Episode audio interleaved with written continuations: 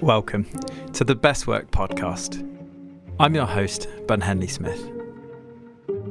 The goal of this show is to uncover the personal stories of successful software engineers, founders, thinkers, and leaders who are all navigating their own working journey.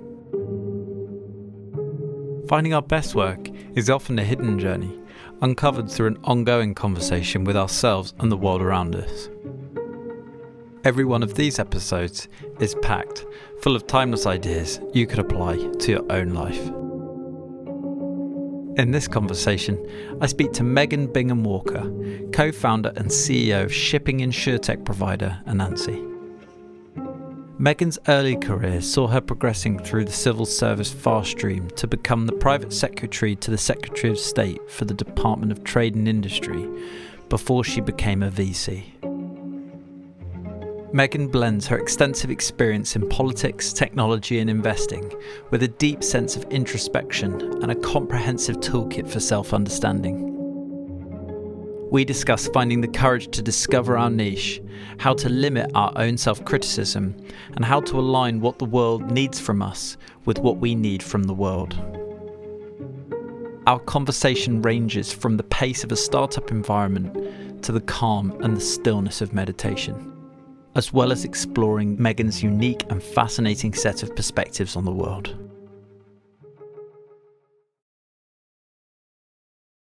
How does someone go from being the private secretary to the Secretary of State in the Department for Trade and Industry to starting a technology company? Good question. um, I mean, also, how did someone in between those things become a venture capitalist immediately after being a civil service servant? So, yeah, I've had a quite an interesting career. You could, you could, you could say. Um, um, and actually, a lot of people do come to me asking, you know, how do you make such radical career moves, you know, during during your career?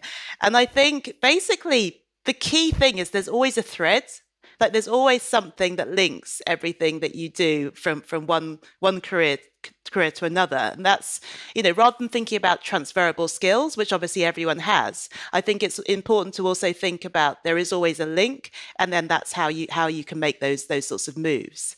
So, you know, as, as you've noticed, I was at one point in my life a civil service fast streamer, and uh, you know that gives the opportunity to move around the Department of Trade, doing all various different things. And the last job I had there was as private secretary to the Secretary of State, so giving advice on energy policy and um, it, you know, obviously industrial policy. So it was an opportunity, and, and actually the government's investments in, in, in companies at that time. So, you know, the government obviously is, was an investor in, in the nuclear power plants, and, you know, there are, there are various other public, like sort of former publicly owned companies. So there was a thread there. And I guess previously I was working on renewable energy policy, which was a real passion of mine earlier. So the the move that I made into venture capital after that was that in venture capital, uh, we I was working with a clean technology investment fund. So they were investing in renewable energy, um, clean technologies, and technologies, particularly software and some some hardware businesses as well. But they were looking to improve industrial processes with the application of this technology. And what we found was that a lot of those businesses have some public policy angle. So they're either in a highly regulated industry or there's some regulation which is what's helping that business to really grow and to take off, or there may be a sort of a public funding angle. So I guess my role in the investment team was to, you know, I was a full part of the investment team, so it's making investment decisions, but having had that public policy background, it enabled me to look at some of the investments we were making a, from a different angle to some of the, my colleagues who came from a more classic financial background or a more scientific, you know, kind of engineering type background. So we had a, a, a balance uh, within the team from all of those bit different areas. You said that uh, when you've made radical career choices, they've had a thread. What mm-hmm. was the thread for you between? So the thread was renewable energy policy.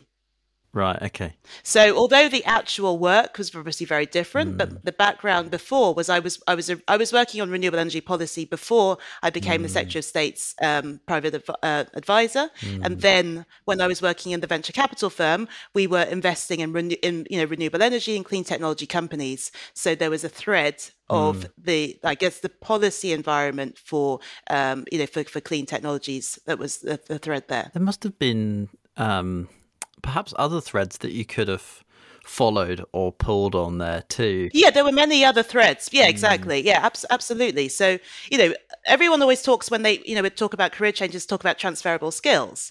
So, you know, obviously, you know, an- analysis, report writing, presenting skills, and that sort of thing. And mm. that's that's kind of common for any kind of pretty much any kind of job effectively but um, i guess it was that's more i guess the thread in terms of the renewable energy policy was the more practical uh, mm. link between those the, those different um, i guess. Career sort of career choices. How did you know when the right time was to follow that thread? I think you, you you have that. It's a sort of it's a very personal thing, really. I mean, I think you know, I guess the traditional career advice is that you know every two years you should be thinking, are you moving up or, or out um, as you as you move along your career. Mm. I mean, I think that well, certainly when you're uh, uh, in a more junior part of your your career, and then as you get maybe get a bit older and more developed, you want to, it's more than a question of achievements. So you may need to be in a, a role role for maybe three or four years so that you can achieve, you know, so that, you know, maybe the first six months or something, you're still getting embedded in the team, mm. figuring out, you know, what the role is and how you can develop. And then there may be a strategy or plan you want to execute and you want to see that through. So I think maybe earlier in your career, maybe in your 20s, it's more of a sort of, you know, two year cycle, two to three year cycle typically. And then as you get into your maybe your 30s and, and beyond, you're mm-hmm. maybe looking at more having a meaningful achievement at, in that part of your career. Some in some roles that could be three years, other mm. roles it could be more like sort of six, five or six years. And then are you having opportunities to progress and develop beyond that? You said you were making, uh, or at least the Department for Trade and Industry was making some investments into companies at that point, and uh, uh, naturally that it was more divestments. So, uh, because obviously in the sort of, I guess, the 90s and the, the 2000s, these are more the legacy companies that the government had. So, obviously, the, previously the government owned mm. the post office. Um, what were the other things? Yeah, nuclear power. You know, so these were like the last remaining publicly owned companies. I actually don't haven't really followed it since. I, I don't know. I think they still have a shareholding in, in the Royal Mail, mm. possibly, but yeah.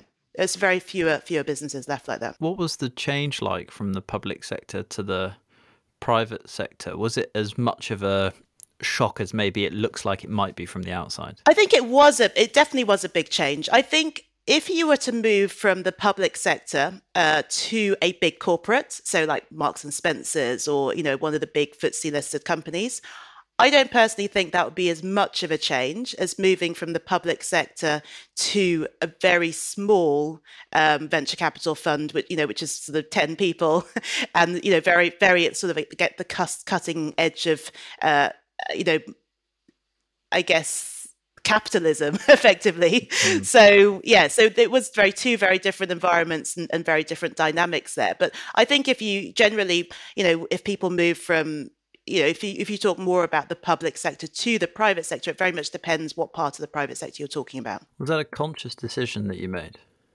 to go for a smaller company on the edge of capitalism? I mean, I think generally, you know, all venture capital firms. I mean, obviously, unless there's, you know, the really well-known ones are typically very small.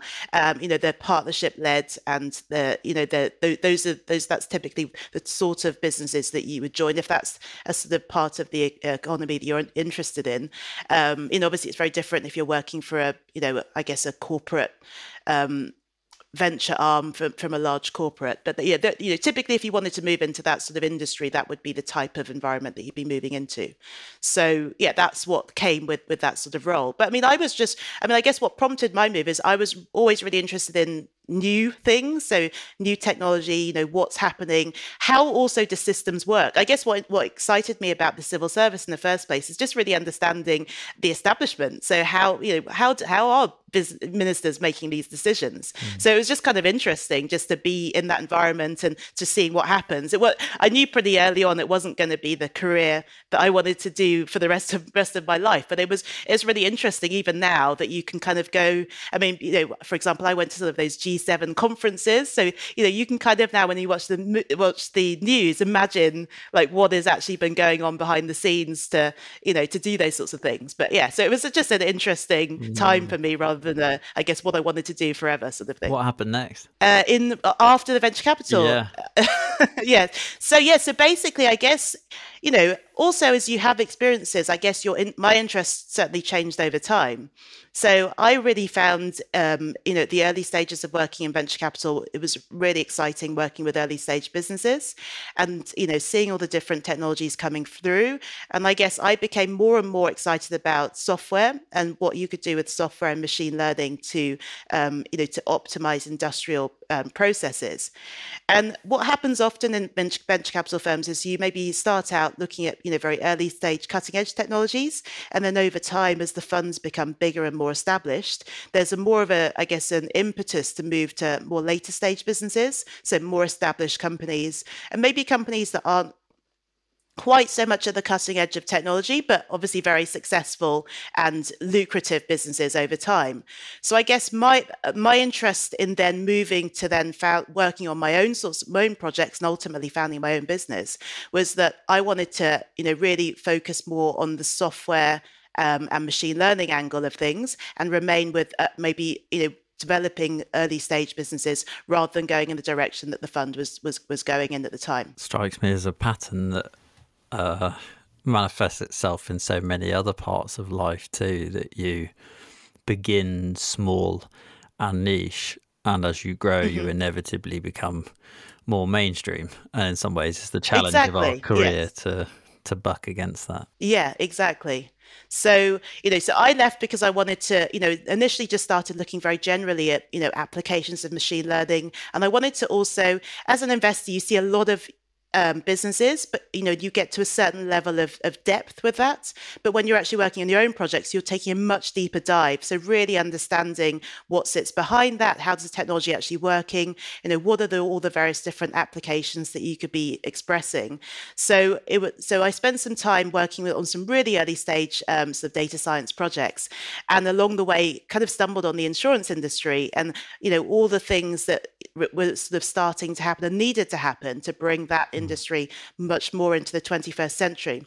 And it was really interesting because Anna, my co-founder, uh, Anansi, she was uh, came from a, a, sort of a fintech background. So she was one of the early developers at Moneyfarm. Um, so she'd seen what you know cutting edge fintech businesses were doing and was really surprised when we started looking at this kind of insurance angle that it just seemed behind. You know, there's still a lot of innovation that needed to happen that we could kind of follow along with what has already been very successful in fintech and bring some of that thinking and technology into the insurtech space. Mm. Could I take us back to that that moment where you leave venture capital? Because there's a really mm-hmm. decent period of time about five years mm-hmm. or so before you then yeah go on to start your own company it must have been quite a profound decision to make at the time to say, okay, I'm going to cut here and I'm going to I'm going to be in the niche. I'm going to be in the detail. Um, mm-hmm. How did you find the? Where did the courage come from in that moment to be able to do it? Because a lot of people don't. Yeah, I mean, I think there's. Yeah, I mean, I don't know. It's. I mean, it just depends on how true you want to be to yourself. Because it's always easy to stay and do what you've done before. And you know that i think that's sometimes why people end up staying in maybe jobs or careers that they are maybe not so happy in or it's not no longer aligned with what they want to do. And i think it's just important to keep challenging yourself to say you know how excited am i to get up in the morning and to do this? Is this challenging me? Am i continuing to develop in in this role? You know or could i be doing more? Because you know you're spending so many hours of your day just eh, you know at work. And it's i think it's an important part of your life to be um, you know, happy and fulfilled in, you know, in addition to all of the other parts of, of life as well. Is that something that comes naturally to you? I think it's something that doesn't probably come naturally to anyone because it's it's a challenge, isn't it? So it's something you have to think. You actually actually have to actively think about, uh, you know, and and really think you know, because you know it's very easy just to go through the motions. You know, get up every day, do the, do this thing. Do you, you know, do you take stock? You know, how often do we take stock of our lives and, and really think, is this what I'm doing? Unless something major happens or there's something that forces you to to really just keep readjusting. You know what you're doing. Did you use any particular thought experiments or frameworks, if it's not something that comes naturally to us, what can mm-hmm. we do to put ourselves in a frame of reference that enables us to make that decision do you think? No it's really interesting. I think there's definitely lots of tools and techniques that we could use. So um, and i guess they go across a whole spectrum from the sort of I guess, more conventional ones to the more sort of spiritual mm. frameworks as well, which, you know, I don't know if that's something your yeah. audience is kind of interested in. So, I mean, obviously, there's, I guess, the more conventional types of examples would be, you know, things like, um, you know, coaching, you know, therapy, mm. um, you know, or sort of, you know, the more structured, um, you know, Western methods that, you know, you know, New Year's resolutions, even, or, you know, the people that when they have a birthday, they think, they take stock of their life and, and they, they use that those sorts of cycles to to you know just to you know really check in with what they're doing. Um, and you know I guess I guess then then you've got the more I guess things like vision boards, and then you know, sort of, I guess you know, the people that do, um, you know, you know, sort of looking to to do it to i guess imagine where they want to be in a certain period of time and then maybe start to sort of set out what would the steps that they would need to do to to you know to get to that that place that they are. And then I guess other sorts of times that you could check in would be, you know, more around like the new moon, like the moon cycle and that sort of thing. And, you know, sort of, you know, if you are if you have a like a meditation practice or or something like that, that's also a way of just trying to check in with yourself on a periodic basis about how aligned you're feeling your life is in terms of, you know, how where where you're actually sort of going, you know, in in very the broader sense. It's interesting that each one of those kind of conventional or or more unconventional ways of thinking about making this decision are, are almost like reset buttons that take mm, you back exactly.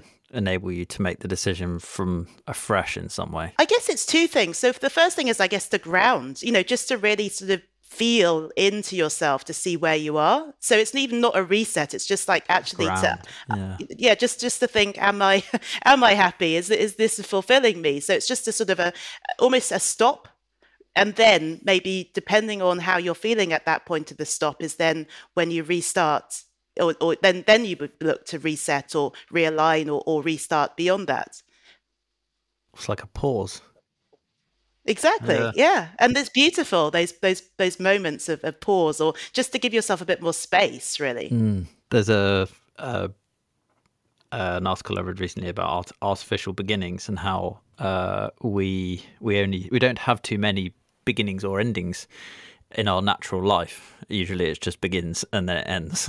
um, mm-hmm. And we, as human beings, try and create these frameworks around our kind of kind of social environment to create these artificial beginnings. And we can mm-hmm. we can look at things like a New Year's resolution and think, oh, it's a waste of time, or oh, it's a birthday, I don't know, whatever, it's just a birthday, like I've just been alive for another year. But actually, at a deeper level, what we're doing is trying to create frameworks that force us to reflect on certain moments and and make us think about where we're going because otherwise it would just be a linear line from the start to the end. But I think the opposite, you know, so as as a woman, you have a monthly cycle, you know, so we're always changing. So actually there's a natural time to to have a, a reset every, every month. Mm. So actually I would say that life is always going up in a sort of, you know, and we have seasons as well. So there are natural cycles that, you know, we as humans and as as, you know, are living through effectively. But maybe we just don't really notice them in modern society. You know it's also you know like even things like harvest festivals or, or you know we used to you know and even the solstice. So you know as like culturally we always used to celebrate the, the the earth as it changed over time. But you know rather than looking at things in this sort of linear you know you get born you go to school you go to university you work you die. I love it. I love it I wonder how else we can practically tap into nature's own cycles that will allow us to make more intelligent decisions. Yeah, I mean, maybe we would be a much more eco-friendly society if we did tap mm. into nature's natural rhythms as well. Mm. Once you made that decision to find that niche again and go back to those cutting edge routes, um, why did it take you five years? Because I think I'm not really um, someone that is particularly time driven you know I, I think it's i think it's for me it's always much more important to be doing the right thing rather than the thing that is you know, I didn't feel under any pressure in that time to, I wasn't really in any hurry to, to jump onto something. It was much more a question of, you know, I had my consultancy business, I was working on various projects, and I was just looking, I wasn't just looking to found any old company. I wanted to found, you know, the company that I really believed could actually do something um, meaningful and important, um, you know, for the for the future. And yeah, I mean, I think it was good to take that time because now um, I think we're we're really excited about what we're building at Anansi, um, you know, both in terms of how we're, we're running the business, but also the actual impact that we can have on, you know, in the insurance industry and, and specifically, I guess, starting with this niche and, of goods in transit. It sounds like it's it was less to you about the the rush or the or the the external kind of finding work that exists outside of me, um, but more that that time period between you leave venture, leaving venture capital and then starting Anansi gave you the kind of chance to find that meeting ground between the two, between your own mm, self interest and, and, the world. How do you go mm-hmm. about mm. practically understanding your own interests? Because they they're clearly uh, certain channeled to a certain degree, but broad too. Uh, mm-hmm. How do you mm. how do you know in in how have you gone about figuring out yourself what projects or ideas are most important to you? I mean, I think it's um, it's interesting, isn't it? Because it, it I mean, uh, fundamentally, it comes down to, I guess, you know, you've got your own in, in, internal things that you're passionate about, and that it just, you know, you get very excited and I guess obsessed by also. But then it's also about the connection to others. So, what are you excited about working on with other people? So, because that's what makes a project come alive when you've got, you know, you, you know, you start off, you know, with yourself, and then, you know, Anna and I obviously then join together, and, and now we've got, you know, a team of people that we've inspired to work on on this this thing that we're working on together. So um, I don't know if that's particularly answering your question. And then I guess then beyond that, then it's having p- feedback from you know customers that they're really excited about, you know, and and also sort of distribution partners. There's a whole sort of network of stakeholders that we're involved with, and it's yeah that having you know good you know getting good and positive feedback from those people then you know just gives the whole project a lot more energy and then that's what motivates you to to keep uh, you know you know moving forwards to to bring that all together so if that process is a melting pot and you're mm-hmm. putting into it these different aspects of your life the thing that you think the world needs uh, your own internal motivations. Like, wh- what else goes into that melting pot for you? So, um, let me just think. So it's what, yeah. So it's what you, you know, what you think the world well i don't know so you, i mean obviously you start with a, what what do you think the world needs? But then also the world will tell you what it needs as well. So it's a sort of bi-directional thing as well. So it's obviously getting a lot of you know speaking to a lot of people getting you know getting that sort of i guess feedback. And then it's also what you know what is possible to do? What are you, you know are you the right person to do this or is this what you're good at? If not who are the people that you could have around you to help bring that idea to life as well.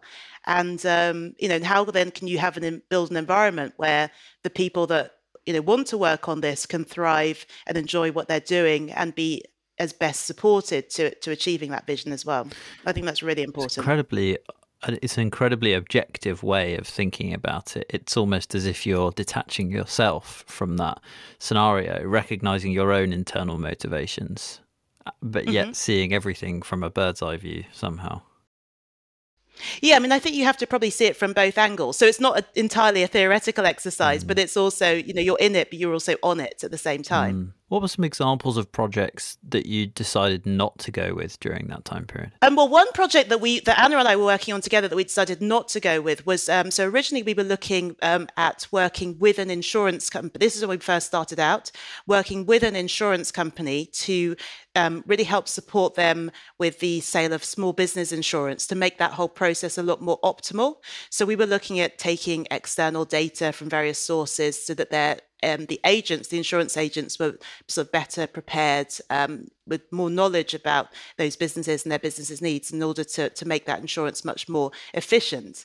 And you know, I guess we, you know, we so we did research, we had some, you know, some interesting feedback on that, but ultimately, what we were really passionate about was you know looking at the whole process so rather than just sort of scratching the surface at the sale side of things looking at the you know really you know what needs to happen and how can we do that with the with the product niche that we, we decided on which was uh, this e-commerce goods in transit insurance so that we can actually build this fully automated cycle with a much better onboarding process you know minimal work from the customer's point of view to administer the insurance in the middle and then most importantly an efficient claim cycle. So when things go wrong people can get their claims without having to fill in long forms and wait you know months and months for the claims to be settled.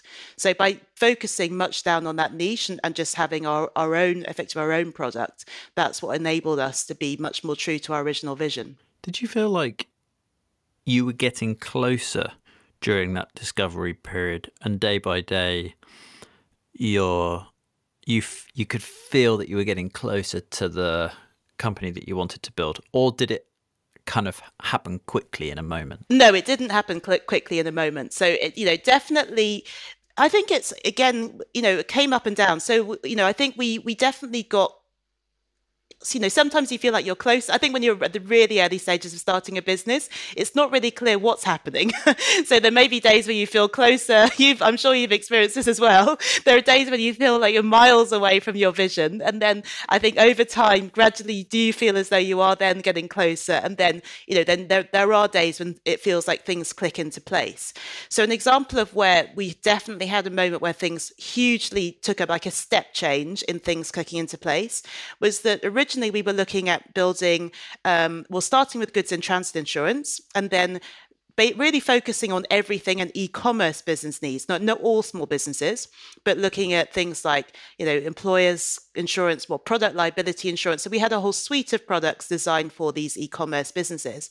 And one day we decided after well not just one day but it was after a series of different conversations with you know very experienced people in the insurance industry who really counseled us just focus on like goods in transit insurance with one product and that will enable you to you know to expand internet well expand up the value chain and also expand internationally much more easily than to be doing lots of different insurance products. And as soon as we made that change it didn't feel like a huge change at the time because you know effectively it was what we were doing at the moment but it just was in, in fact narrowing down what we were planning to do in the future. But that suddenly helped people to see our vision and how that would all come together and how we'd actually be able to scale our business much more easily. Could I move us on to a question about nature? Because it sounds like yes, this has played a bit a large part in your um, your journey, or at least you have a a, a closer or perhaps a, a richer understanding of how it might affect our working life. Are there any aspects of your work today that are impacted by nature? I mean, I guess you know. Obviously, we all have an impact on on nature mm. on a on a personal level. So we're a fully distributed team, for example. Mm-hmm. So and that was intentional since the company was was founded. So you know, we you know, I guess you know, there's different arguments about whether that's more efficient or less efficient as, as a way of managing the business. Um, you know, if you balance commuting costs with you know everyone's individual heating costs, and then obviously then there's I guess the although we're an insurance company, we're insuring the movement of items. Mm. So there's an environmental impact with that. So, you know, we've had a number of people asking about whether we want to offer some form of um, we want to consider that in our product roadmap. You know, for example, you know, could it be carbon offsetting or, or something along those lines? And then I think it's also important, like looking to the future, do we want to become you know, you know, do we want to sort of aspire to becoming a B corporation, for example, or a company that really does honor the the the pledges around nature? So, you know, some of the leaders in an insurtech space. So, for example, Lemonade have gone down that path, and they really look to do a full sort of carbon audit of, of, of what the what the startup is doing. And I think over time, more startups are going to start doing doing that sort of thing as well. So that's something that we definitely need to consider about doing, you know, in the future. Because, and then I guess the, the other thing to remember is that you know we're a software business, so there are decisions that we can make about how we actually manage our software that could have quite substantial impacts on the amount of data that we're collecting and then the energy impact of that in on uh, you know you know, even even things like I've heard crazy things like if you change your website from white to black, it, it has a huge amount, uh, you know, of less energy that's required, you know, for you know for, for that. Mm. So you know, there are all sorts of things that we could consider. We're definitely not at the forefront of this in, in what we're doing, but it's something that we should certainly challenge ourselves to to think about in in the future. I think. Mm. Do you have a working definition of flow and a state of flow for you, for you in a work sense yeah um, I mean, I definitely know what the feeling of flow is. Um, you know, just both in a in a sort of a personal sense, and also from uh, you know, I, I, really, I actually really love that that whole definition of, of being in flow or, or, trying to be in that sort of state.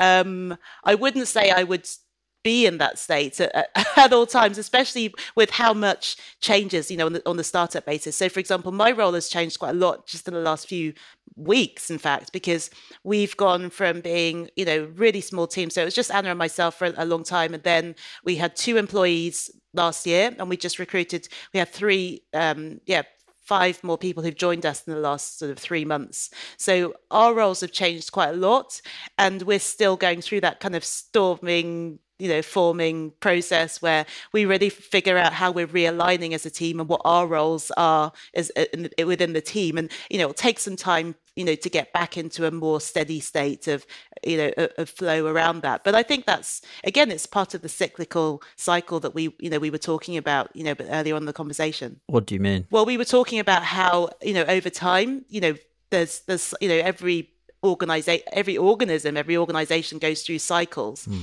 and one of those is this i guess um, i think it comes from the army this kind of storming norm uh, forming i can't even remember what the three stages are but mm-hmm. when a team comes together you have a i guess a storming phase where everyone's just trying to figure out how we all work together and then you form into a more cohesive unit and then you're you know then it's you know, you're back to the normal uh, uh, and and then when someone else comes into the team then you have a you go back to a storming process where you're sort of realigning and then you go you, know you sort of you, you as a team go through those cycles every time you you add people or lose people or things change or you add a new, new you know product or something along those lines. Could you be in a state of flow across the different sections? I mean, obviously that would be the the ultimate goal, but I think we're not all, you know, probably that alike. I mean, possibly, maybe you or you could have times when you're in, in flow. Uh, obviously, you'd ideally like to be in flow at all those times, recognizing the chaos around you, particularly in the storming phase.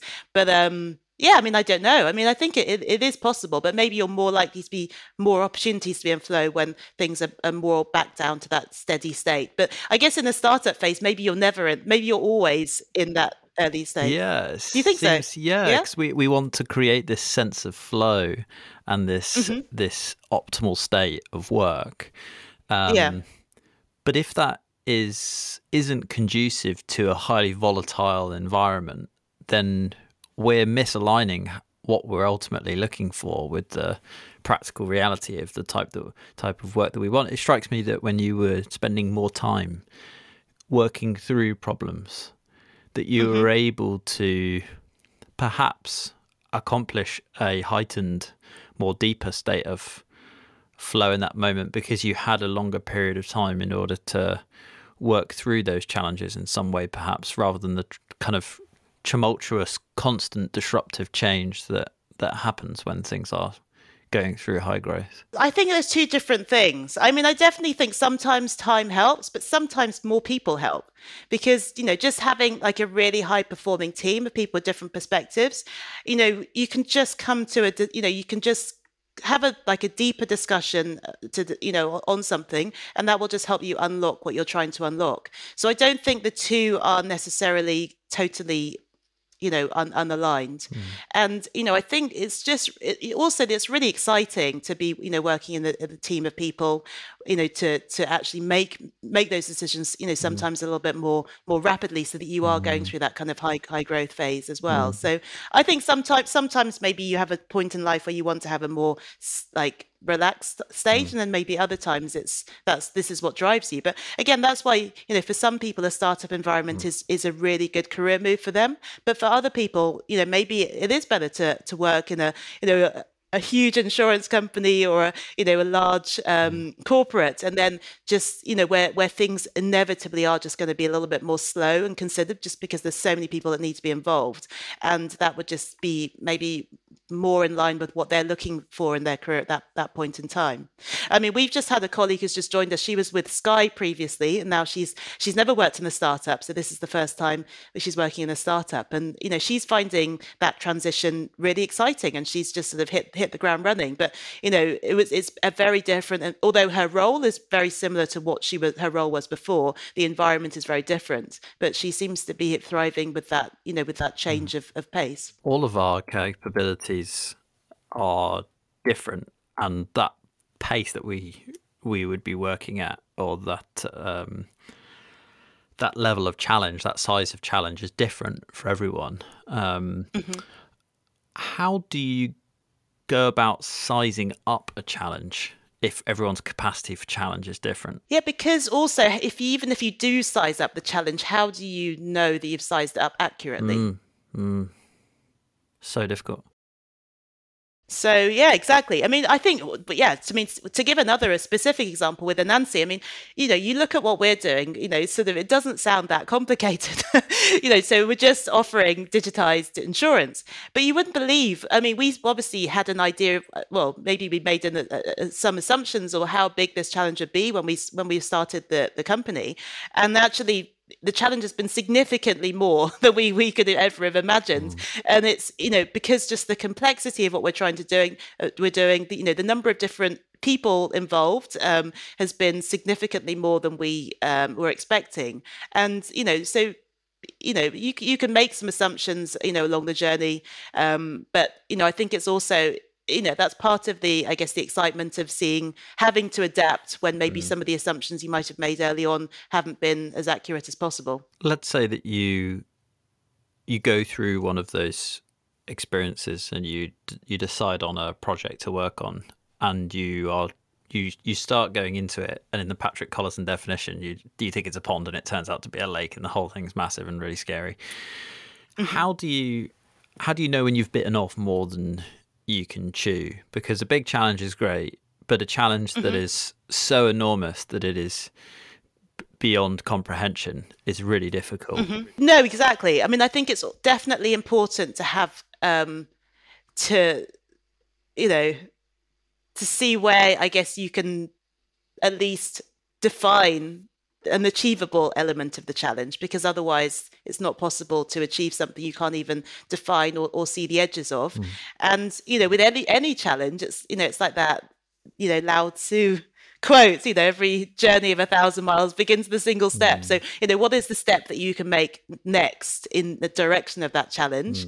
Mm. Um, and then, you know, ultimately, is the ultimate challenge actually achievable? So, you know, it could be a huge lake, but is it, you know, is it possible to cross the lake? Mm. Uh, you know, can you just, you know, take small steps to, to, to get to get to where you are, or is this an unsolvable, in you know, an unsolvable problem effectively? This is so closely related to personal growth and how large the challenges we take on for our personal growth should be.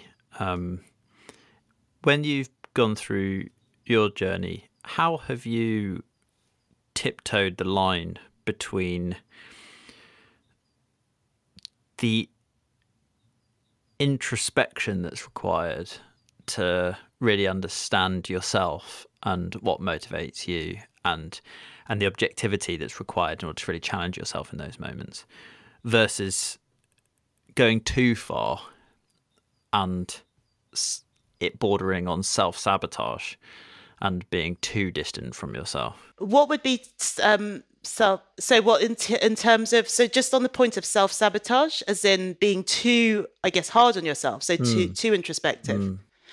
Oh, that's interesting. I think that's a very personal thing, though. It really depends on your tendency. I mean, I think it's very popular now in the Western culture for you know for people to have very strong anxiety mm. and very um, to be very sort of self-critical, as it were, you know, without being kind to themselves.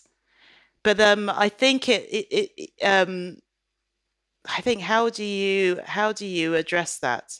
I think it's a question of knowing your knowing maybe your personal limits, but you know, looking to see trying not to make everything that goes wrong your a personal failing. And i think that's an issue with um you know with start with you know with you know with anyone doing a startup or any kind of project which has a high degree of failure is internalizing an external failure effectively and seeing how you can separate something that doesn't work out from something that's intrinsically wrong with yourself because there's nothing intrinsically wrong with yourself.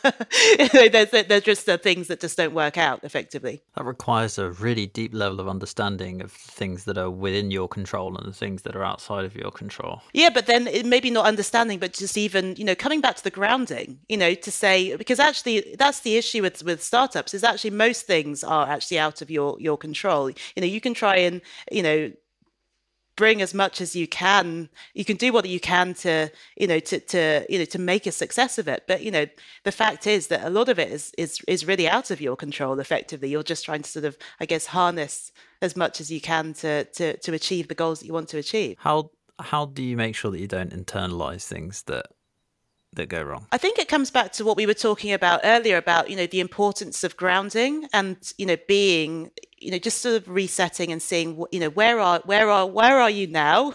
What have, what has been in your control and, and what is out of your control? And you know just really sitting down either individually but also you know with your co-founders and and just you know just always checking in to see where you are.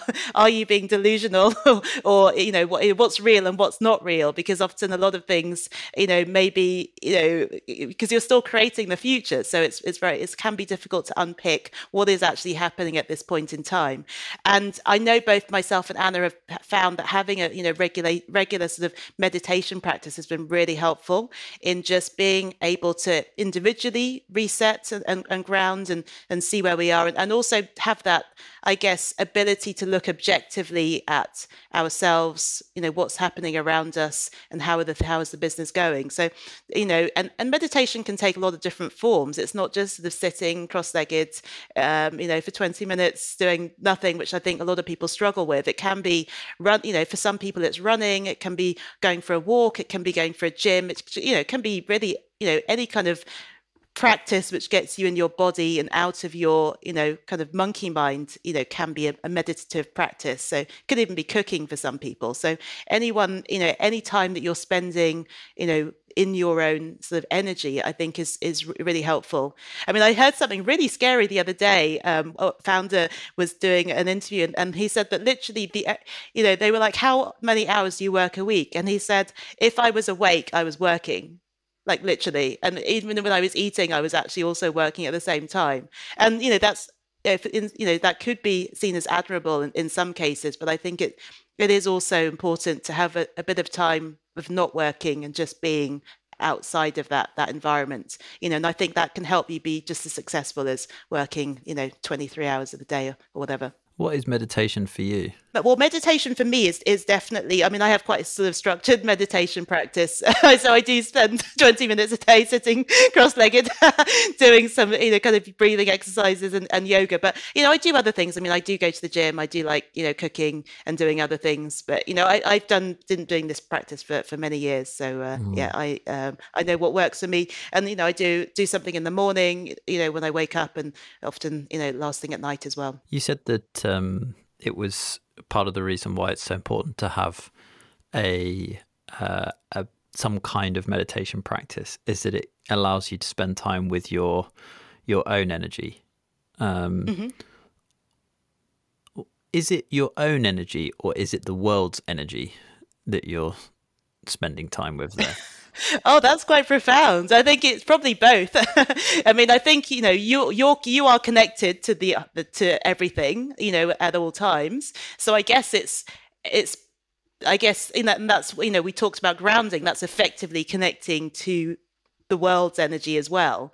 So it's and that's also where we're getting, I guess, some of our power and you know motivation from you know from the earth and uh, you know from you know from the source you know mm. around us. So I think it, it's achieving having that time of, of internal grounding and, and setting and, and and being there is is actually helping you to connect with all of those things. Mm. And put in that context, it makes a lot of sense that as you go through your working life, it would make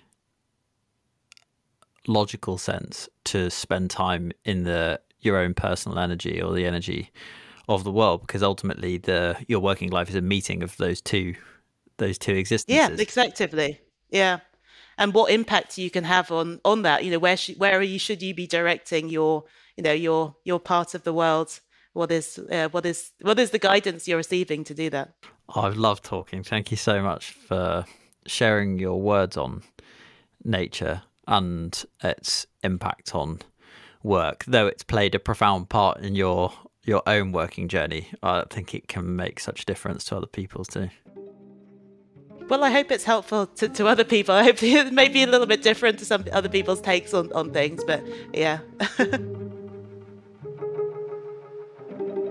the Best Work podcast is produced by the team at Cord. I'd love your advice on how we can make sure the Best Work podcast is having a profound impact on the way we all pursue our best work. Email me at ben@cord.co.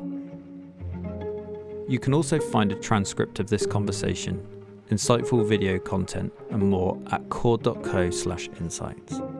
Thanks for listening.